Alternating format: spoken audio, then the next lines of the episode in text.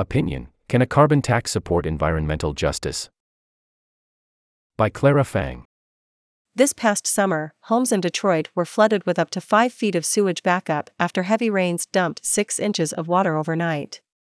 It took weeks and more than $10,000, not reimbursed by insurance, for my home in East English Village to be restored to a livable condition. Two weeks later, our homes were flooded again by another 100 year storm. For well over a century, communities of color have suffered disproportionately the impacts of pollution while mainstream, white led environmental organizations did little to help. Unless climate solutions center communities that have been historically overburdened, the people that are most likely to be hit hardest by climate change or have the most to contribute in a crisis will not benefit. I joined Citizens Climate Lobby because I wanted to do something about climate change. At the time, I did not know that CCL had an image problem when it came to environmental justice because of its support for a carbon tax, a strategy that calls for taxing energy companies a fee based on the amount of carbon emissions they produce.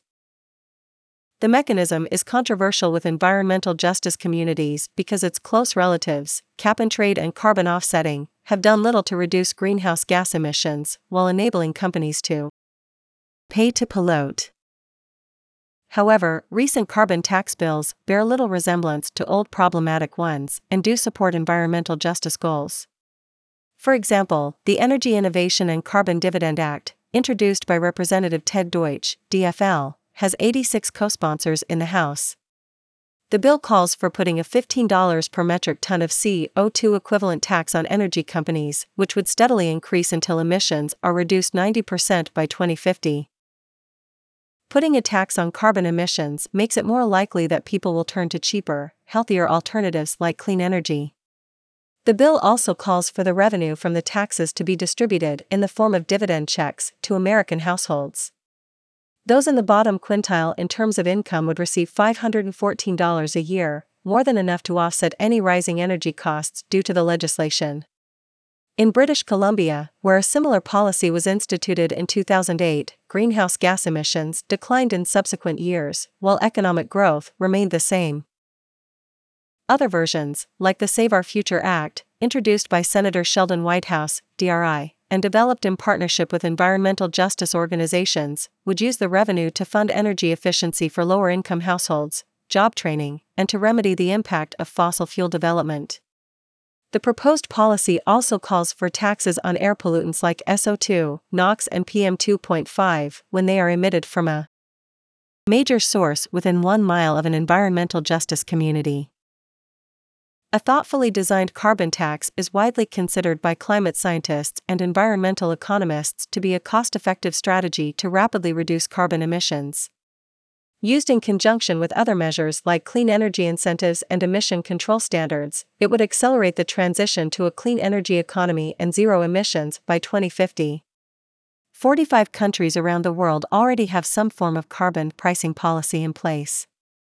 Similar policies have been used successfully in the past to curb sulfur emissions from burning coal in the US and to reduce tobacco use. Opposition to carbon pricing among the environmental justice community can be attributed to the fact that badly written carbon pricing policies in the past have enabled corporate polluters to take advantage of loopholes to continue polluting. These policies, often utilizing emissions trading systems, or cap and trade, have had issues with corruption, double counting, offsetting reductions in one place by polluting more in frontline communities, and a host of other problems. A 2021 report from the NAACP states Our research shows that these systems can often play out as what amounts to sophisticated international shell games, where little net decline in emissions occurs because the measures simply serve to transfer pollution from one location or one country to another, depending on who can afford to pollute. Within the US, carbon pricing has been shown to create or worsen sacrifice zones, areas of high pollution where black, indigenous, people of color, BIPOC, people are the majority. Unfortunately, CCL's singular focus on advocating for a carbon tax has gained it a reputation for not paying attention to environmental justice issues. Even though environmental justice isn't CCL's explicit aim, CCL's bottom line is effective climate solutions that do not harm low income households. Reducing greenhouse emissions is good for all and has immediate benefits for frontline communities, like improving air quality. CCL also recognizes that a carbon tax is not a silver bullet to fix climate change and should complement other legislation that will have more direct benefits to frontline communities. CCL is in dialogue with environmental organizations at the national level to ensure that their priorities are incorporated into any legislation it supports. Due to Detroit being at the center of many environmental justice issues, our chapter has supported and spearheaded a number of environmental justice initiatives since its founding in 2017. With just five active members for most of its existence, we have joined other groups in protesting Line 5, the pipeline that transports petroleum from Canada to the U.S. through the Strait of Mackinac. We collectively contributed comments to shut down the incinerator that was polluting Detroit's southwest neighborhoods. Members also joined with the People's Water Board Coalition to support a moratorium on water shutoffs to city residents unable to pay their water bills. In the run up to the 2017 election, we organized a town hall meeting for the Detroit mayor and city council candidates to answer questions from the public on environmental justice. In 2018 to 2020, we raised funds for students of color from Detroit universities to attend the Citizens Climate Conference in Washington, D.C., where they sat down with their members of Congress to discuss their concerns about climate change and environmental justice. We continue to participate in Congresswoman Rashida Tlaib's Environmental Justice Coalition to support issues important to the community. During the congressional budget reconciliation process of the last year, CCL has continued to advocate for a carbon tax while supporting the entire suite of progressive measures in the Build Back Better Act. Since it was introduced, CCL supporters around the country have placed over 182,000 calls and emails to Democratic members of Congress to urge its passage. Even though the Build Back Better Act does not have the support it needs to pass in the Senate, we continue to urge President Biden and Congress to pass strong climate legislation. As the climate crisis intensifies, CCL recognizes the need for communities to work together to solve this problem.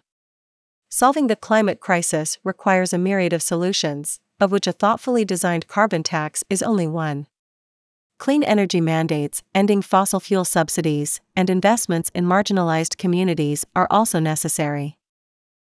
In places like Detroit, this also means investments in public transit, food access, shutting down polluting facilities, and infrastructure upgrades that will make Detroit more resilient to floods like the ones that devastated residents last summer. CCL volunteers in Detroit support all these approaches and those who advocate for them. By listening to and supporting our environmental justice peers, we hope to build the trust and collaboration needed to confront these challenges as a community. To learn more,